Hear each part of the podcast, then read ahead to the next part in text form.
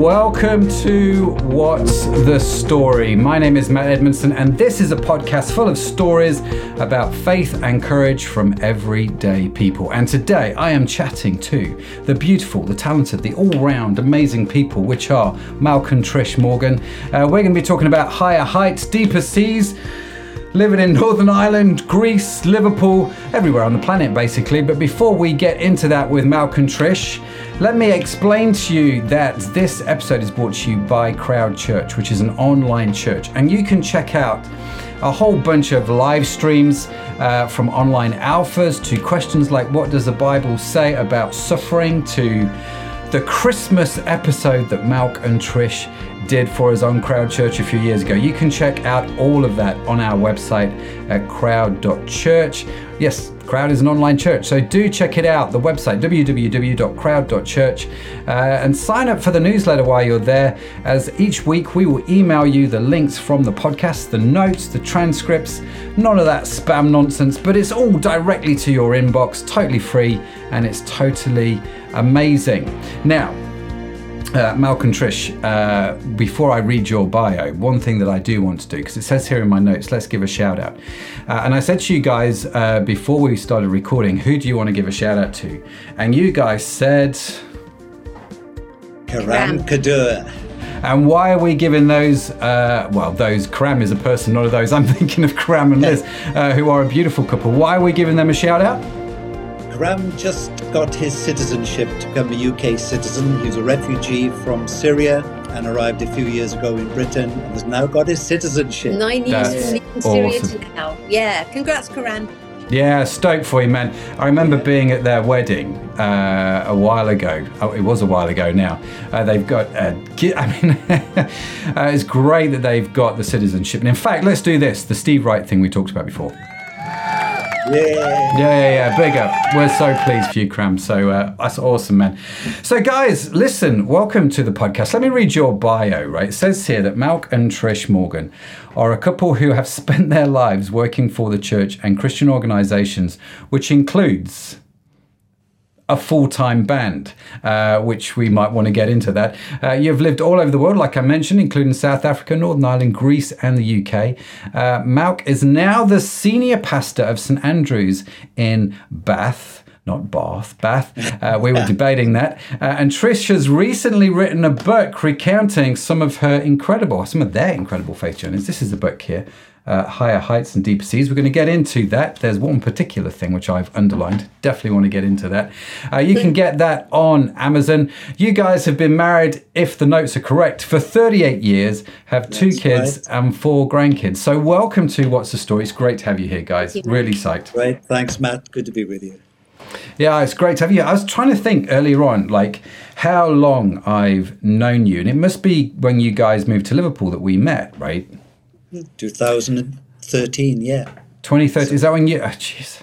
Yeah, nine years. Nine years. It goes by quick, doesn't it? It really does go by quick. So nine years. Uh, but you guys aren't in Liverpool anymore. You're in, like we said in the intro, you're in Bath now, right? Uh, uh, vicariing, pastoring a church in Bath. Yeah, I'm the senior associate minister of an Anglican church uh, called St Andrews um, on the edge of Bath, and uh, brilliant bunch of people, and enjoying every minute of it. Now, did you, Malc, grow up saying Bath, or is this something you're doing to fit in with the locals? No, down south we say Bath. I've been a Welshman, you know. I'm, I'm down south. It's Bath. And Trish, are you Bath or Bath? Uh, I'm not sure actually, but probably these days Bath more grass, grass, grass. you know, potato, potato, all of Potato, potato. For anybody Yeah. outside of the UK listening into the podcast, uh, Yes. why are we pronouncing words that are the same slightly differently? There is a split in the UK. There's a North Divide split on how you pronounce certain words. Bath being one of them, which is a beautiful town uh, in the UK. And if you're from south, if from you're from the south or more southern, you tend to say Bath. Whereas if you're more northern, you tend to say Bath or grass rather than grass. Uh, and so that's why we're just picking up on regional accents. But uh, Malcolm, you're from Wales, right? You're not even you're not even north or south. You're Welsh. I'm Welsh. Um, left Wales many, many years ago. Yeah, I was brought up first 18 years in Wales. Uh, Yeah, long time ago, left there and uh, never returned. Still got the accent though, right? yeah, can't get rid of it. Tried my best. I like it. It's Oh, it's, it's awesome. It is properly awesome. It's one of my favourite accents, the Welsh accent. So don't ever lose it. Uh, it's uh, it's brilliant. So, guys, great to have you here. Now, um, one of the things I like to ask on What's the Story is about your sort of faith journey in terms of how you came to faith, right? And I know you both have quite different stories because we did the prequel and we chatted through it. Um, but you you both have quite different stories, right? So, who wants to go first out of the two of you? Go on, I'll go first. In Wales, I was brought up, um, being sent to church by my parents. My parents were religious, and it was the duty to, to be sent to church every Sunday in a suit and tie, the whole picture. And I hated it. From the age of five onwards to 15, we were sent every week to represent the family. The church we went to in Wales was dead. There were only about 12 people in it, scattered throughout a big building. Um, it was, it didn't make any sense to me whatsoever. Got so bad once, actually, Matt, that um, I fainted in church one Sunday. I literally fainted. I got carried Wow. out by the primary head teacher, driven home. Best thing that happened to me. in fact, it was so good, I fainted the next three weeks running. the. You, you'd, you'd figured so, so. The first faint was genuine. The second first three were fake. were were fake. Yep. and my dad basically laid hands on me, and I got healed immediately. Yeah. That's what I was doing. But it wasn't until I was 15 I was given the choice to leave if I wanted to, and I did, and vowed never to enter a church door again. Wow. At the age of 15. It was Wow. dead. There was no life. yeah, yeah, yeah. Never So what of it. happened? What happened then? Then because obviously, I mean, you're leading a church now, so know, something yeah, obviously happened in between, right? I went to university and got saved at university, met some friends. Uh, When you first start university, you go around in groups, and there was about 10 of us in a group, and two of them were Christians. Okay. And as soon as one of them mentioned that, I started spouting off and making fun of them. And basically, they questioned me on that and got me talking about why. And yeah, over a period of a number of weeks, they introduced me to Jesus. I'd never heard the story of Jesus about salvation when I was at, going to church all those years. And um, they in- introduced me to Jesus. I discovered him for myself, and that was uh, the start of a totally different lifestyle. Wow. Well, that's crazy. You can go to church all those years and never actually hear the gospel or the story of Christ, right? You know, I look back, and the only preach I remember was um, a vicar coming, and he spoke about Dr. Christiaan Barnard's first heart operation, and talking about whose heart was it. That's the only preach I remember in all those years.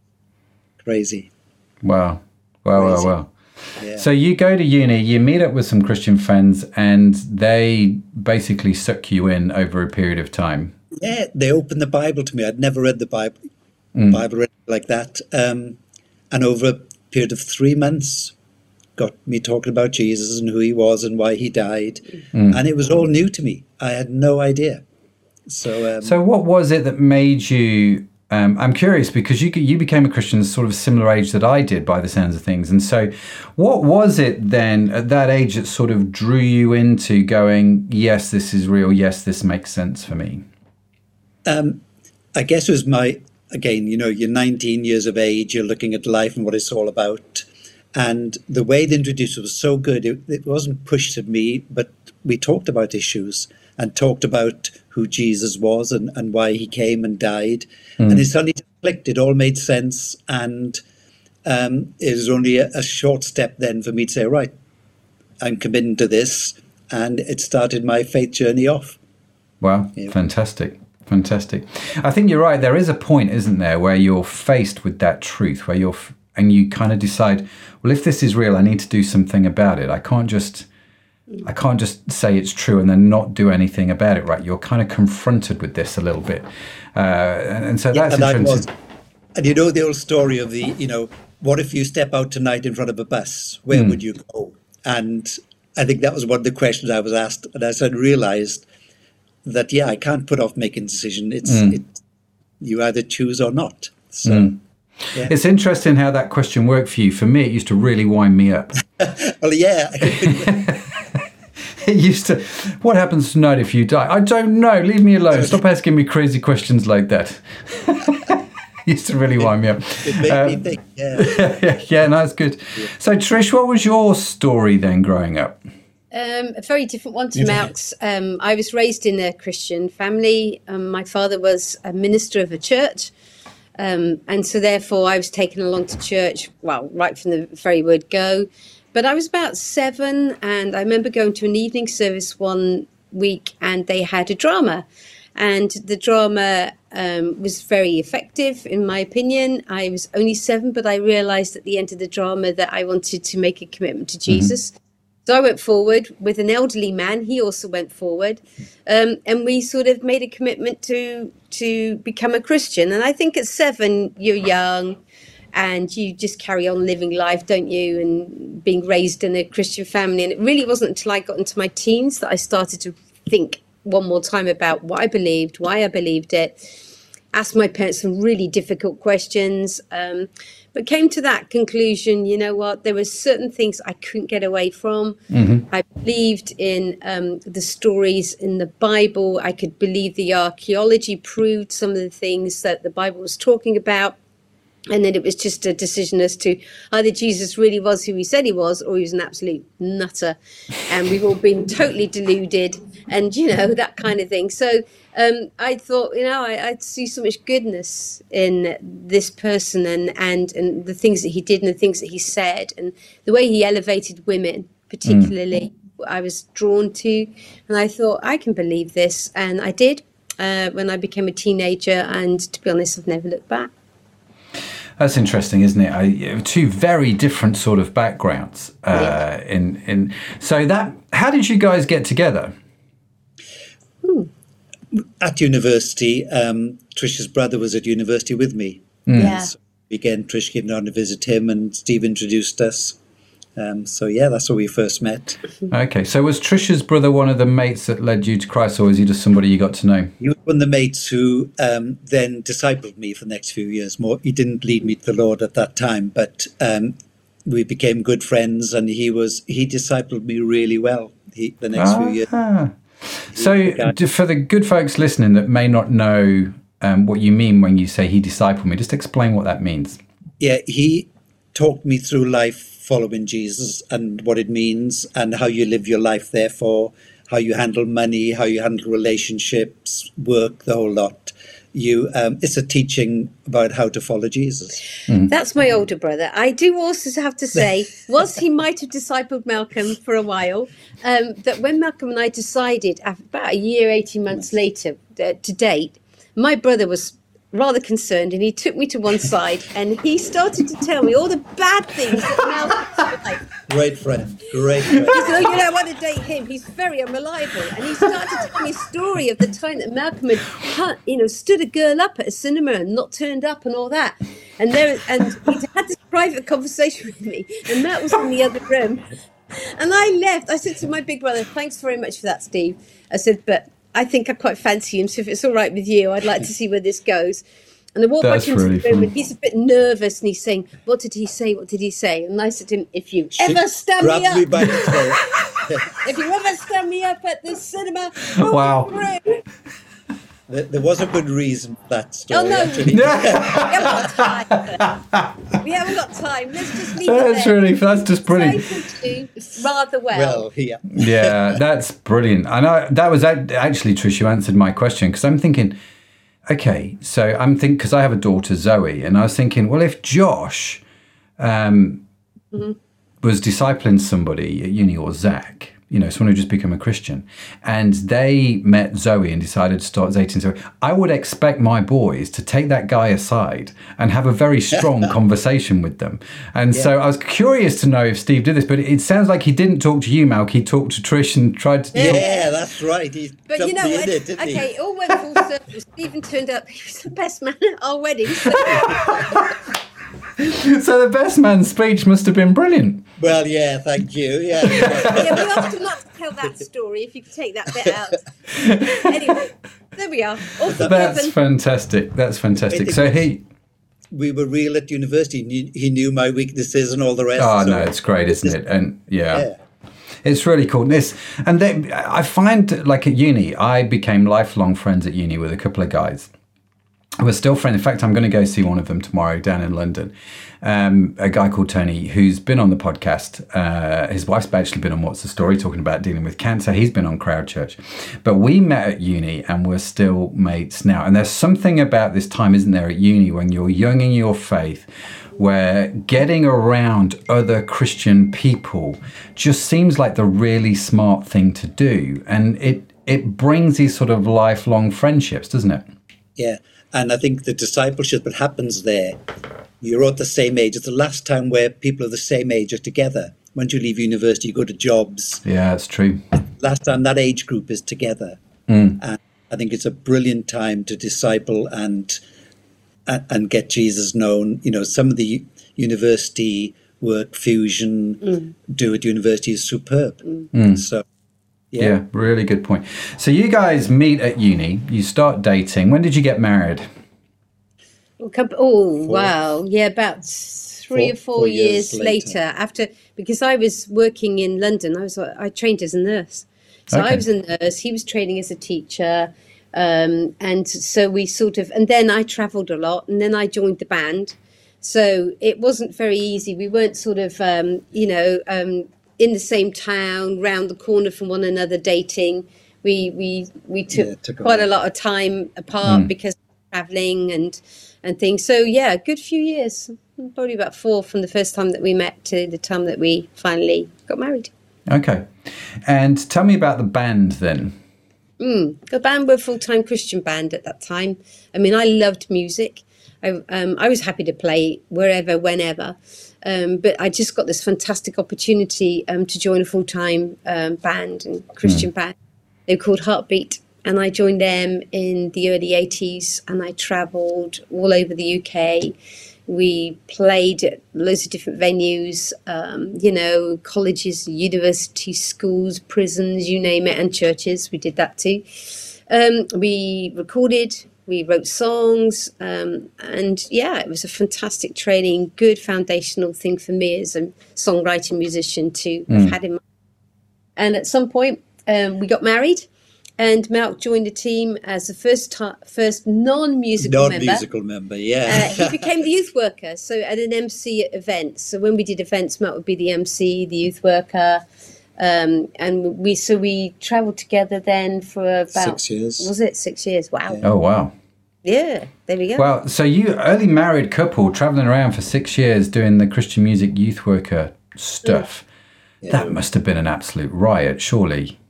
It was a great time. Some amazing mm. stories, um, incredible. some incredible things we saw.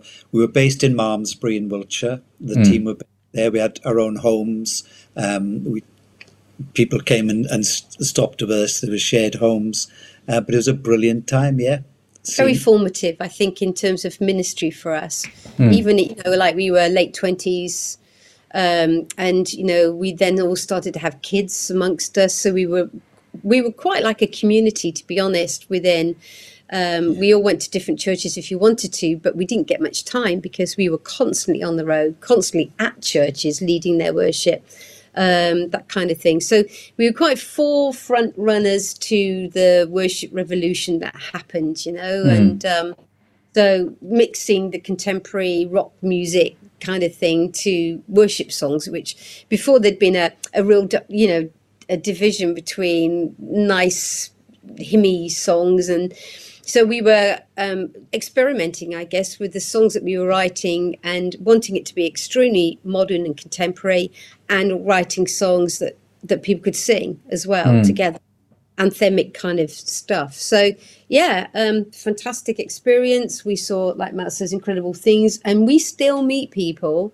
anywhere around the world, and that's no lie, that walk up to us and goes, Can I ask you a question? Did you used to be in a band called Heartbeat? And if you say yes, then we hear this amazing story of what happened when they went to one of our concerts, how they got saved, how they God did an amazing miracle in their lives and their families, and, and it's it's really exciting and it carries on to this day. It's fantastic.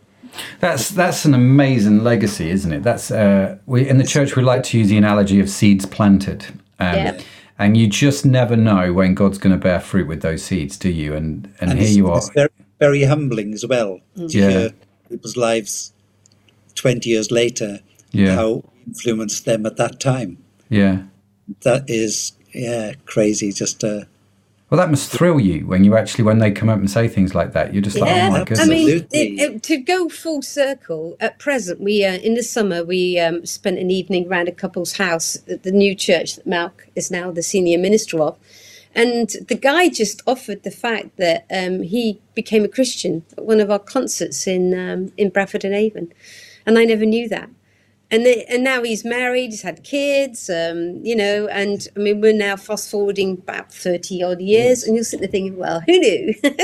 That's So, amazing. Yeah, yeah, it is great. Absolutely fantastic. it's a privilege, yeah. It is. It's one of those things, isn't it? When you listen to stories like that, it thrills you and you're really excited because you just, when you do stuff, you don't always see God's hand at work at that point in time, do you? You, uh, whether it's doing a concert, whether it's writing a book or doing a podcast or doing a sermon, you don't know.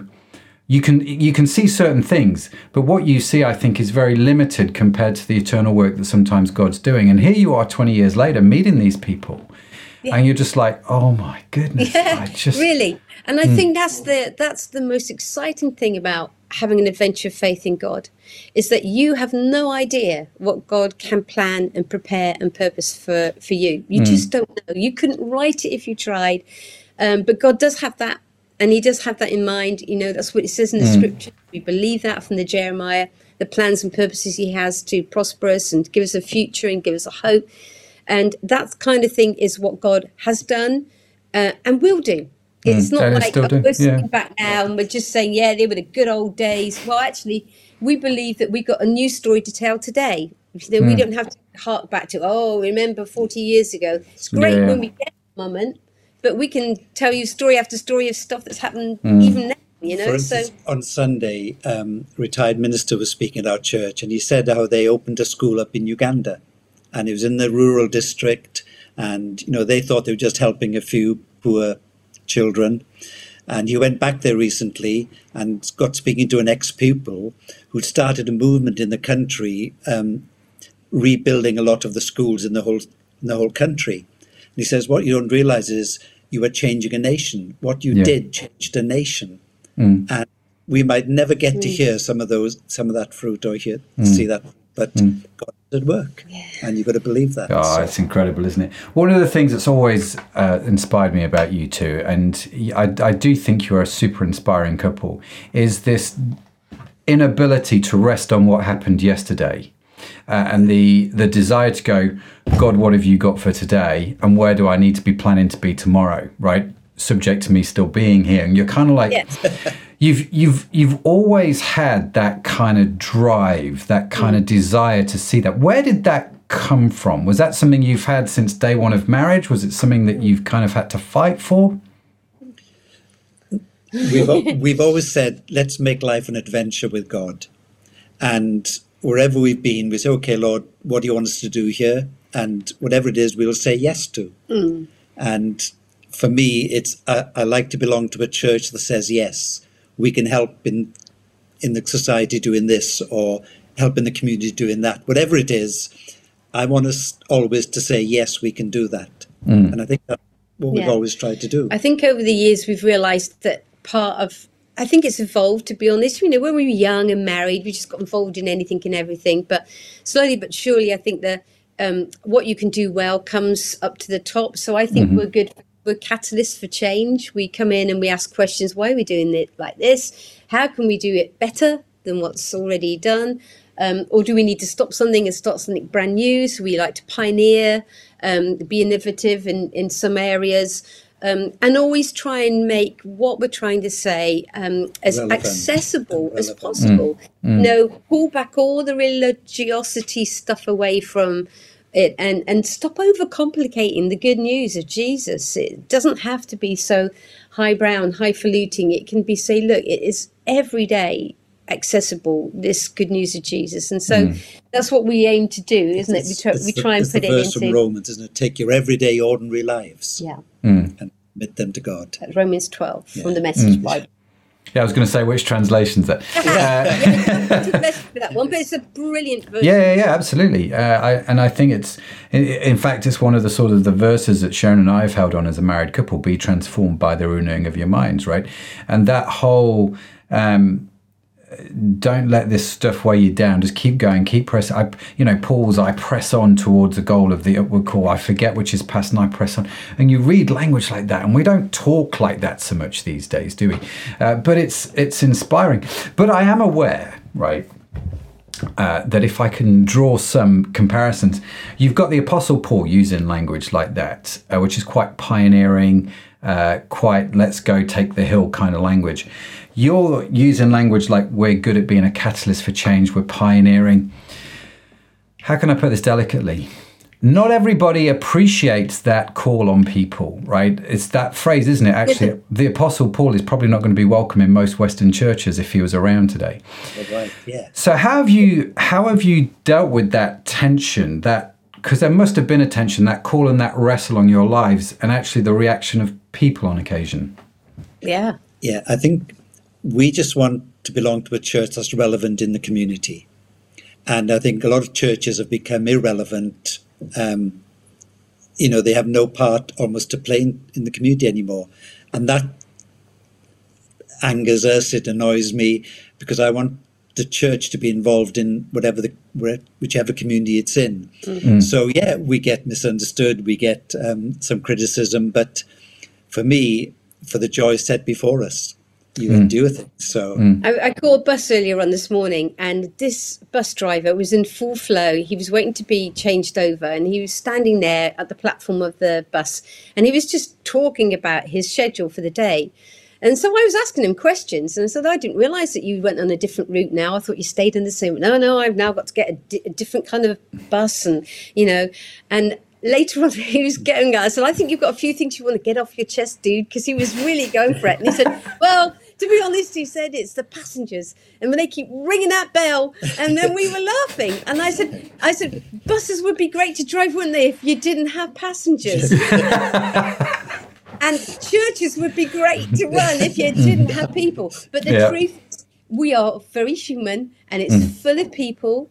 And yeah, it's not easy, especially when they know somebody new's coming in, and straight away people thinking, "Oh, don't mm. touch this. This is what I do, and it's it's mm. worked." And quite honestly, if it's worked well, it, we keep it. We don't go in and go, that's rubbish. We're going to scrap everything, you know, like some politicians we could think of of late. Um, we, we, we come in, we, we wait to see what works. We all know what works and the people working in it. We don't change things for the sake of change. But then we think, right, actually, having looked how that works, I think we can actually improve on that and do this a bit better. Mm. Um, so I think it is managing people, managing the expectations, um, trying to make people feel there is function and role for them, but in places where they are going to shine best. Yeah. So you know, there's we all know that when you go into some places, you're thinking, you know what, you are a square Pagan a round hole there. That is not working for anybody at all, you or the others. So let's see if we can fit you somewhere else where it does work and where you can shine and where things can be better. So that's the difficulty, Matt, I think sometimes. And it's mm. how we've done that over the years. Um, maybe we've made some mistakes oh, yeah, over just... the years on in, in attempting that, but we do believe in transitioning and transformation. Mm. And in doing that, sometimes no pain, no gain. Mm. Yeah, interesting. Oh, well done. Uh, so let's talk about then some of the challenges that you guys. Are, I mean, you've had to deal obviously with people. Uh, it's often said that you know without people there wouldn't be problems. Um, like you said, the, the, passengers on the bus. I love that analogy. Uh, so, what are some of the big challenges that you have, you guys have faced as a couple in life? And really curious how God brought you through those. Yeah. Well, recently, for instance, um, we were working out in Greece, spent seven years out there um, building community, and then Brexit happens mm. and totally throws a spanner in our in our future. All of a sudden, when Brexit was signed, we could only spend three months at a time out in Greece, then three months in the UK, three months back out in Greece, and it totally messed up the whole purpose of what we were doing doing there mm. and mm. we did. And also, what was I going to do now, COVID, COVID was the worst. I mean, Gre- mm. Brexit was the beginning, beginning, but COVID completely stopped it. But, because we found yeah. ourselves four months locked in, either in Greece or in England. We took it in turns to be locked hmm. down in different nations. Um, but two years of that plus Brexit just hmm. really pulled apart what we were trying to do moving forward. It took away the momentum, to be honest. Hmm. And all of a sudden, you're thinking six months in England. What do I do with that time? I can't. You know, can't be part time in Greece and that's it. Hmm. So you know, it, it's it meant change, and we weren't sure what it meant. And hmm. just over a year ago, we were back in the UK, really praying about our future. What what does it mean? Our time in Greece is coming to an end. How do we manage that? And all of a sudden, this job appears in, in St Andrew's Church. They're looking for a new minister. They'd advertised and hadn't appointed, and they were having to re advertise. And then I got told about it. And I just had a, a chat with the vicar of the, of the main church. And he said, Well, if you're the right person, we'll know that. And I, and I go for the job, and it opens up. Mm. And you think, Okay, Lord, I, it wasn't what I would choose an Anglican church, but you've opened up this door, mm. and I'll say yes, and I'll go through it. and it provided us with a home because we don't own anything. Mm. So we were renting in Greece, and you know, um, you know, praise God, this job comes with a house, and so therefore we've been provided now the house with the job, um, and we can just see how.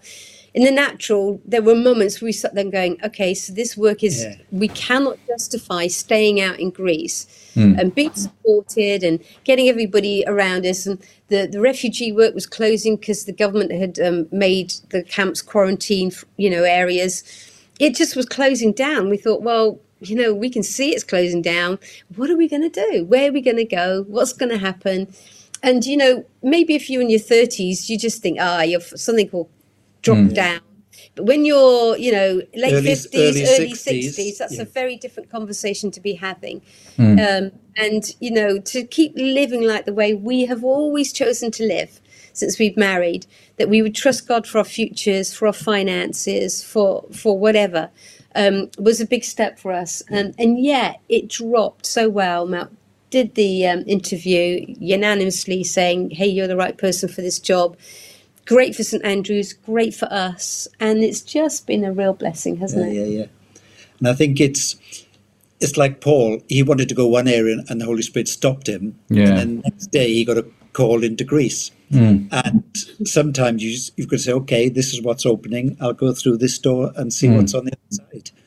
Yeah. And it's it makes life an adventure, and that's what we've always done, isn't it? Yeah. It doesn't always go the way we want it to. No, no. you know, Yeah. sometimes we've gone about it in a very convoluted way, but we get there. Like life mm. isn't linear, is it? It's not a straight. No, it's not. Here we go. It's a ziggy zaggy, and that's how life is for us as well. We're not any different to anybody else. We have our lows, we have our difficulties, um, but we pull God into all of that and say, "Help us." Hmm. And if we need to get help ourselves beyond asking the Lord, we'll ask for the help uh, because life isn't easy. Uh, it is challenging, but we just have to say, okay, today's a new day. Let's see what we can make and, um, you know, adventure together on it. you know, we, we've got twins, and one of the biggest issues was had, we had to make sure our twins were safe and happy when we moved. They moved with us, and schooling, we had to make sure that they were well looked after as well. We didn't want to lose our kids on our journey. We Yeah. wanted them to come with us on that adventure, and they did, and they they were brilliant over the years. So. Shout out to Aaron and Freya. We love you. go go. So how did um, that's a really interesting point, right? So you guys uh, have done the you know the moving around, the church plants, the, the the missionary work in Greece, the stuff with the refugees in Greece. If we get time, we'll touch on that because that's incredible. You do all this amazing stuff, and yet in the middle of this, you've also got family, right? Yeah. You've got the kids, you've got the grandkids. How did you? The, I guess how did what were some of the intentional things that you did as parents to to keep that family strong and you know how did you do that We were, yeah, we were in Lincoln. We were both working in the, you know, for the church. We were, I was an elder. I was looking, overseeing the youth, the young adults. Um, Trisha's in the worship. And one day our twins turned around to us and said, they were about seven or eight years old, You're not both going out again, are you? And that made us stop.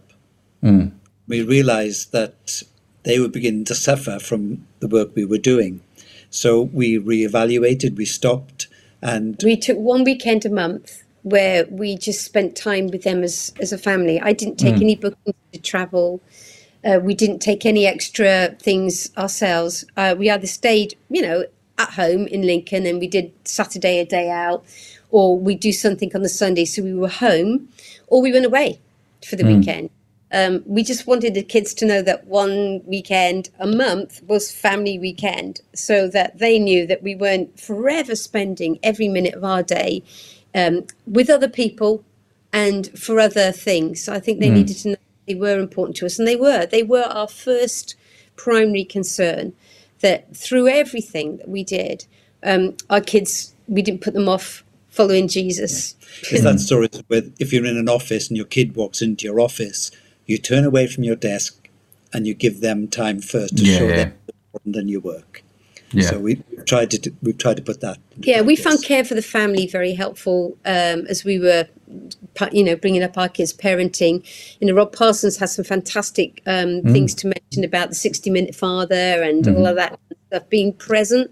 And I think that's it, isn't it? It is giving your kids that that that focus and attention. And I guess maybe the lockdown made everybody reawaken one more time about family and your Yeah. children and the time that you hadn't had that you suddenly had when lockdown occurred um, and a lot of re-evaluation went on there as well didn't it? But so i don't know we didn't get every um, decision right but certainly on the big ones i think we we feel at peace with the calls that we've made over the years.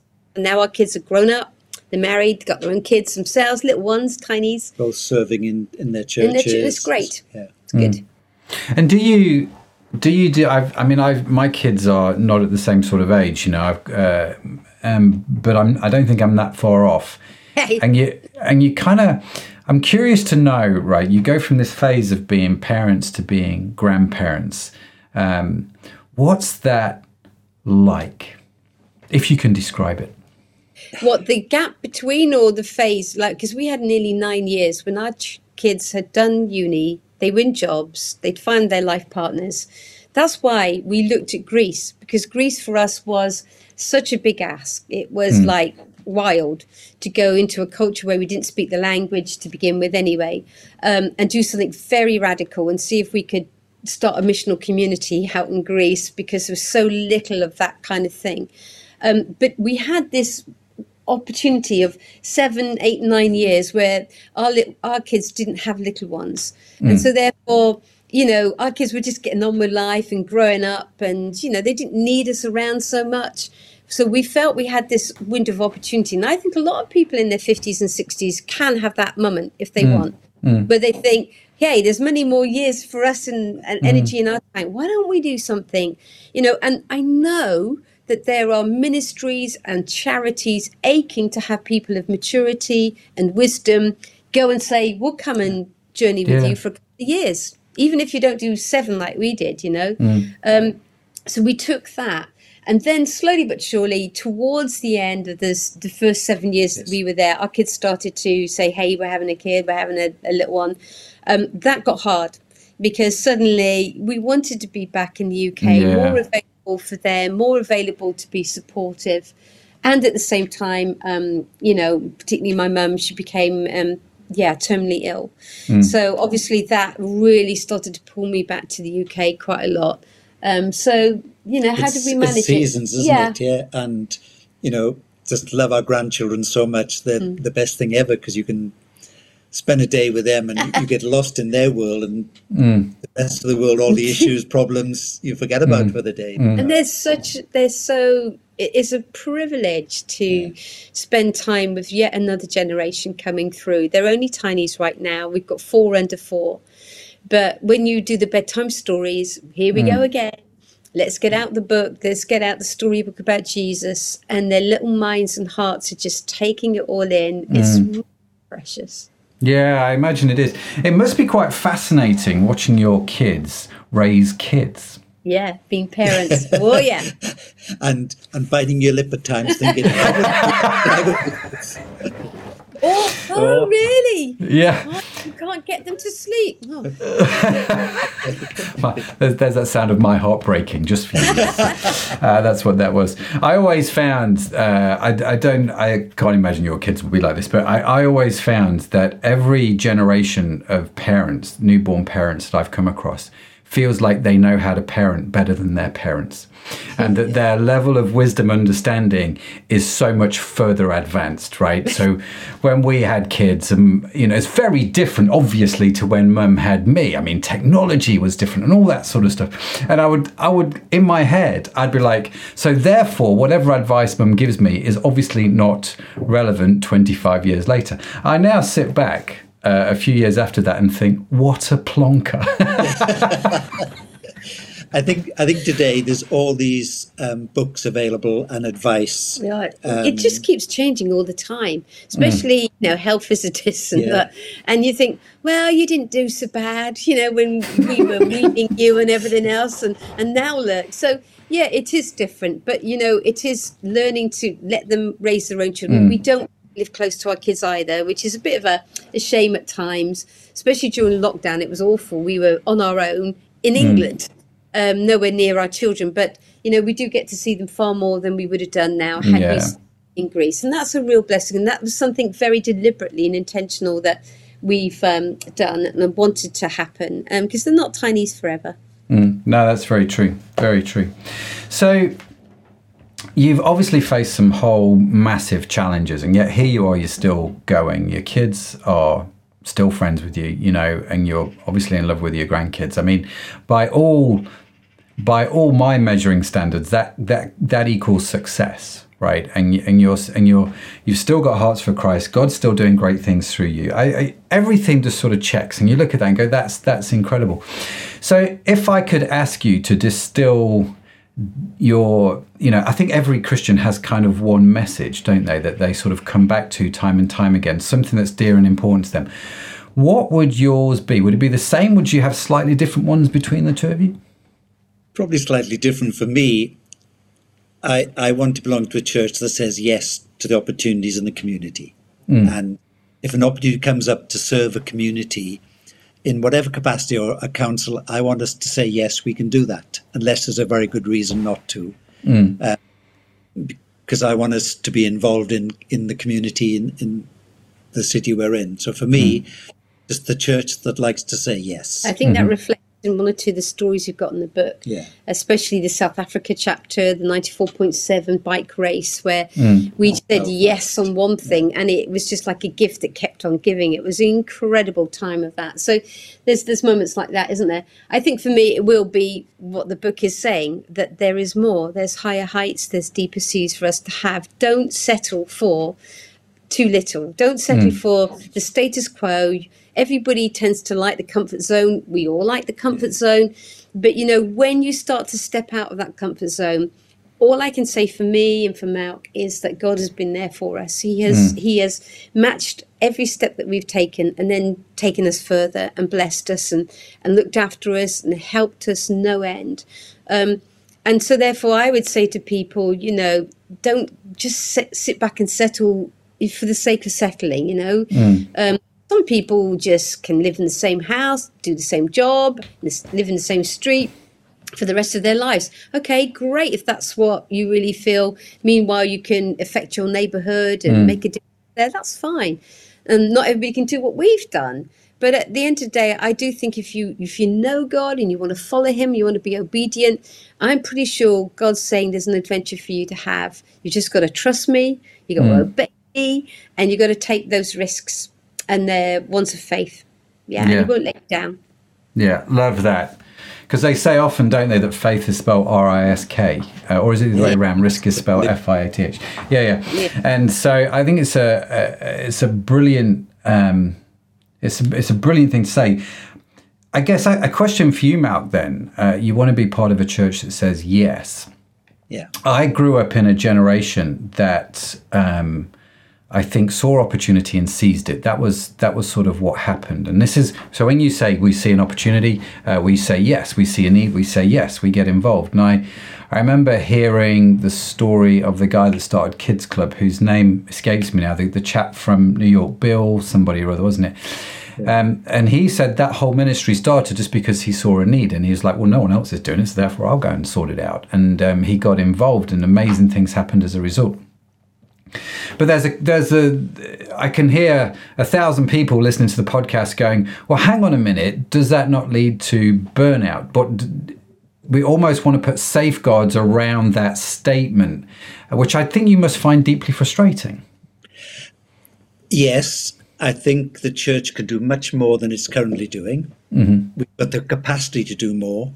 Um, and I think every church is struggling with volunteers mm. to get on doing the church work, the, the kids' work, the creche work at, at present.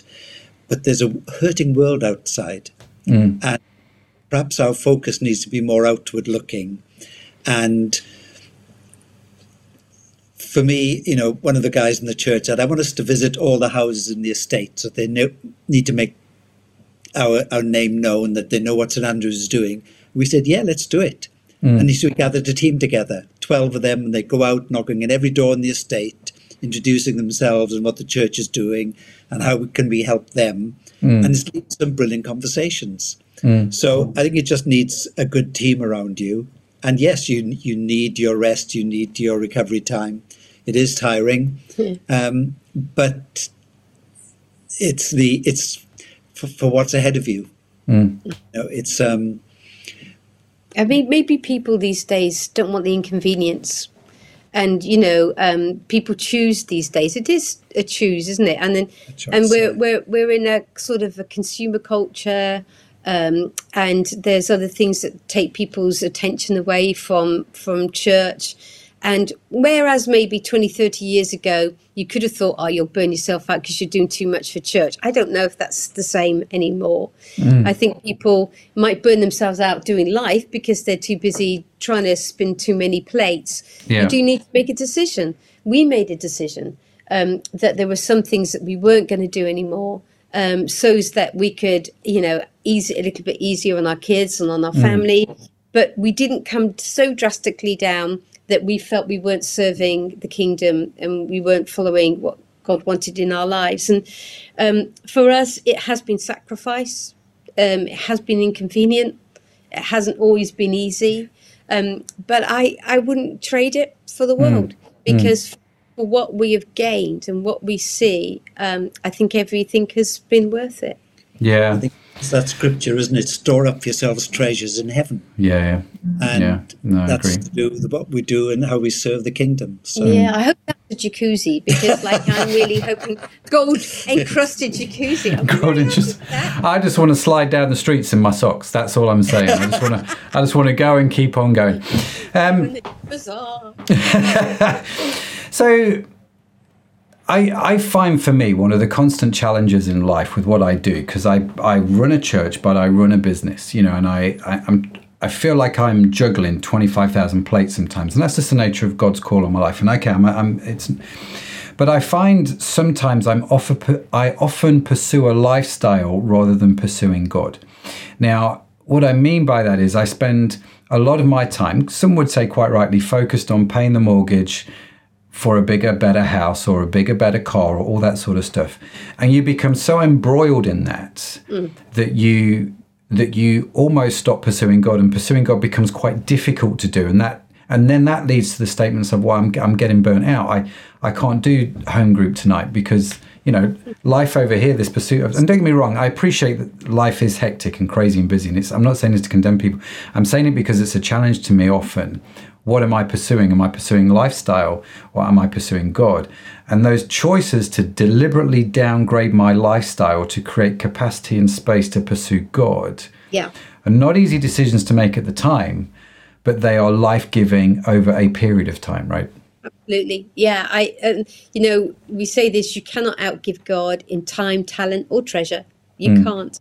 Um, and we have known that throughout our lives. And um, you think, oh, you know, I, can I afford the time? Well, yeah, you can actually. If you pursue God, you pursue His kingdom, God will give that time back to you. And then you really enjoy the rest when it comes. And rest is important. We're not saying go full throttle, Mm. 100% seven days a week. We're not. You, everybody needs their moment where they take a breath and they rest. Um, and we've learned. How do you guys do that? How do you guys do Sabbath?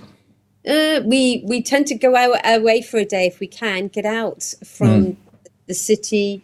Um, we try to be very good about our phones, not answering them or leaving them and that kind of stuff, um, because that's not helpful. It's a distraction at times. Um, so we tend to do that. Or if we, we stay here, we'll go for a walk. We do, you know, we try and do something which is deliberately more restful than, you know, from work. We we value the day off in the week that we get, Yeah. and we treasure that and, and make sure we do rest. Yeah, brilliant. Can I ask you a question about your book? I'm aware Yeah. of time, so I want to get my question in. So I was reading through your book, which arrived the other day. So I have to be honest, I've not read the whole thing, but I'm I'm sucked in, Thank Trish. you. Yeah, thank you. Um, so, uh, and just to plug the book, Higher Heights, Deeper Seas: My Faith Adventures by Trish Morgan. You can. I got this on Amazon. It arrived the next day. So I'm just going to read a section here which says, "I believe in miracles." Uh, in uh, in my mid eight, I won't get into what that is. I also recount stories like the times I met influential politicians. For instance, meeting Martin McGuinness just before in uh, in capital letters that handshake uh, with Her Majesty the Queen in 2011. This is the bit I want to ask you about. Spending a day with David Beckham filming with the BBC for a show called Live and Kicking, which featured my two kids, is up there as an amazing story, too.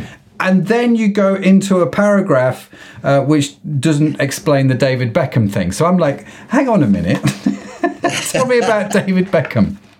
That's the prelude you've just read, is it? That's Yeah, yeah. pre- Yeah. Yeah, yeah. Well, I've not. There's a chapter in the book. Yeah, that's that's. Oh, is it- does it- does it come later? Tease, tease, tease, Yeah, it comes later. Oh yeah, it's it's in the chapter of Lincoln. It's called Lincoln, David Beckham, and the BBC. Tells Okay. the whole story, remarkable stories of how we've met um, celebrities. Oh, yeah, page 33. Okay. yeah. And, um, you know, I mean, yeah. And, um, you know, you said something at the very beginning, and you're absolutely right. We are just everyday people. There's nothing special about Malcolm and me at all. And everyday people can have extraordinary moments. It's as simple as that. That's what Higher Heights, Deeper Seas is all about. Um, and, you know, sometimes he has given us incredible opportunities to stand in front of very influential people and just, you know, feel the prod going, go on, say it, you know.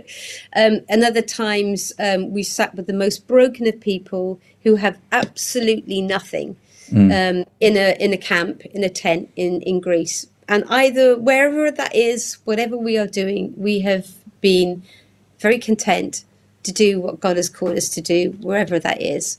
Um, and so, yeah, so yeah, the book is quite a, a smorgasbord of stories and events. And at the very end, there's a QR code. And if you scan your camera over the QR code, it will take you to a Dropbox of photos to just back up everything we have said. There's photos of almost everything we've fantastic. So there we go. Yeah, In I case, you will. think, in case I've, I've been on a bit of a delusional trip. I think, it was, I think it was Heidi Baker from Mozambique who said, "Just be Jesus to the next person you meet." Hmm. And we've tried to follow that. Yeah.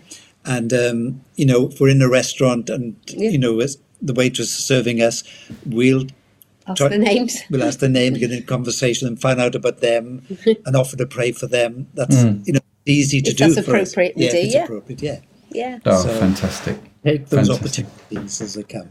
Yeah, absolutely. Well, let me say that you guys have been uh, absolute legends, and I've loved to get I've loved getting to know you over the years, and I've Okay. always been super super inspired by you guys. So thank you for coming onto the podcast. If people want to connect with you, if they want to reach out, how what's the best way to reach Trish and Mark Morgan? Um, the best way probably is uh, by email. There's a Great Adventures in God at gmail.com. That's one way of getting hold of us. And then really find me on Facebook. It's Trish Morgan, singer, songwriter, and other titles. um, yeah, find find us on Facebook that way. Um, that's probably the best. If you want to listen to any of my music, because you know we've alluded to me being in a band and songwriting, you can get me on Spotify. You can find me on YouTube. You know, all those places where I don't get paid very much. But yeah. but go anyway uh, yeah. and have a look. Be, and, be that person that gives me 0.003 of a penny, but I'm not being. Excellent. And of course, it goes without saying, if you're in Bath or Bath, uh, yeah, go visit St Andrews. Please Absolutely. do. You'd, You'd be so welcome. welcome. And yeah, and um, we do Miss Frontline Church in Liverpool and um, all the friends that we made in that period of time and and you matt that have pioneered the crowd church um, we just love the dna of those people. Mm. uh, and when we were in greece we felt very well supported and cheered on by them. Um, so yeah we are now in a different season in a different city but we still feel a heart connection to you guys. Thank you. Oh bless you. No it's great. Let me ask you one final question which i forgot to ask before i asked how people get in touch with you. Um, imagine for a minute right? You're at the Oscars. You get your big award. The crowds are cheering. Everyone's going mad. Yeah, Mal. Yeah, Trish. Go, go, go, go, go. Uh, and you say you st- you you open a piece of paper and you would say, I would like to thank I don't know a family member, mentor, authors, podcast, whatever it is. Who do you thank and why? Well, what a question! Over the years, it's been various people who've spoken into our lives. Um, we've been under some amazing pastors. John Harding at Frontline Church is one of them just been so supportive of us. Um, I did in the book. I have actually done a thank you list because it's hard. You once you start mm. saying thank you to one person, you think, "Oh, I didn't say thank you to them." Yeah. Um, there are plenty of people we could honestly stand and yeah. say thank you, thank you, thank you. Um, we've had an amazing prayer support of people. We had amazing um, trustees of the charity that we ended up um, starting. LP the Hope UK was a charity um, that supported us all the way through our Greek time. We had trustees for that. They were incredible. So, you know, we've got a big shout out to many people. I would, I would love to, you know, I dedicated the book to the memory of my parents. Both of them are now in heaven, um, but also, you know, to our grandchildren. But my kids were amazing in letting Malcolm and I go all these years and do the adventure that we've had. We've obviously, mm. as Matt said, they came with us for the first 18 years, but we went on after that. And um, we're grateful for the fact that they they just let us, were so open handed and let us be the mum and dad that weren't necessarily the people that lived around the corner. So there's a lot of people to thank, isn't there? And, and we're just grateful for all the different people at the different times of our lives that have walked a journey with us, and some have mm. walked a journey now with us for a very, very long time. So, I hopefully I've honoured those people in the book, and mm. in every chapter, when you see, you think, oh, you know. So, yeah. Fantastic. Fantastic. Well, Malc, Trish, thank you so much for joining Thanks, us here Matt. on great What's the Story. Uh, that's great. You guys are absolute legends. Stay inspiring, stay legends. Uh, you honestly Brilliant. Uh, absolutely brilliant. Yeah. I've no doubt. I've no doubt. Uh, so that was Tricia Mount Morgan. Big thanks to them. Uh, you can get all the info and show notes from today's podcast for free at crowd.church, www.crowd.church. Uh, or if you're signed up to our newsletter, that will be emailed direct to your inbox. If you're not signed up, head over to the website and sign up to it. Remember to also check out Crowd Online Church. Uh, we live stream every Sunday, 6 p.m. And we would love to see you and meet you on the live stream. In the comments, come and say how's it, come and say hello. Uh, all the information for the live stream is also on our website. Uh, we stream 6 p.m. here in the UK, which is 1 p.m. Eastern Standard Time. And there's a little link on there which will tell you what time that is for you in the world. Uh, Crowd is just a digital church on a quest to discover how Jesus helps us live a more meaningful life just like Malc, just like Trish, on that journey. We are a community, a space to explore the Christian faith, and a place where you can contribute and grow, and you are welcome at Crowd Church. Be sure to subscribe to What's the Story wherever you get your podcast from, because we've got just we've got some great stories lined up, some great guests coming on, just like Malc, just like Trish, sharing their journey of faith, uh, and I don't want you to miss any of them. And in case no one has told you yet today, dear listener, uh, oh, wrong screen. Let's try that one. There we go. You are awesome. Yes, you are. Now, What's the Story is produced by Crowd Church. You can find our entire archive of episodes on your favourite podcast app. The team that makes this show possible is Sadaf Bainon, George McQuaig, Josh Catchpole, Estella Robin, and Tim Johnson. Our theme song was written by Josh Edmondson, and as I said, the transcript and show notes are available online at crowd.church. Now, that's it from me. That's it from Malcolm Trish. Thank you so much for joining us. It has been an absolute pleasure. I will see you next time. Bye for now.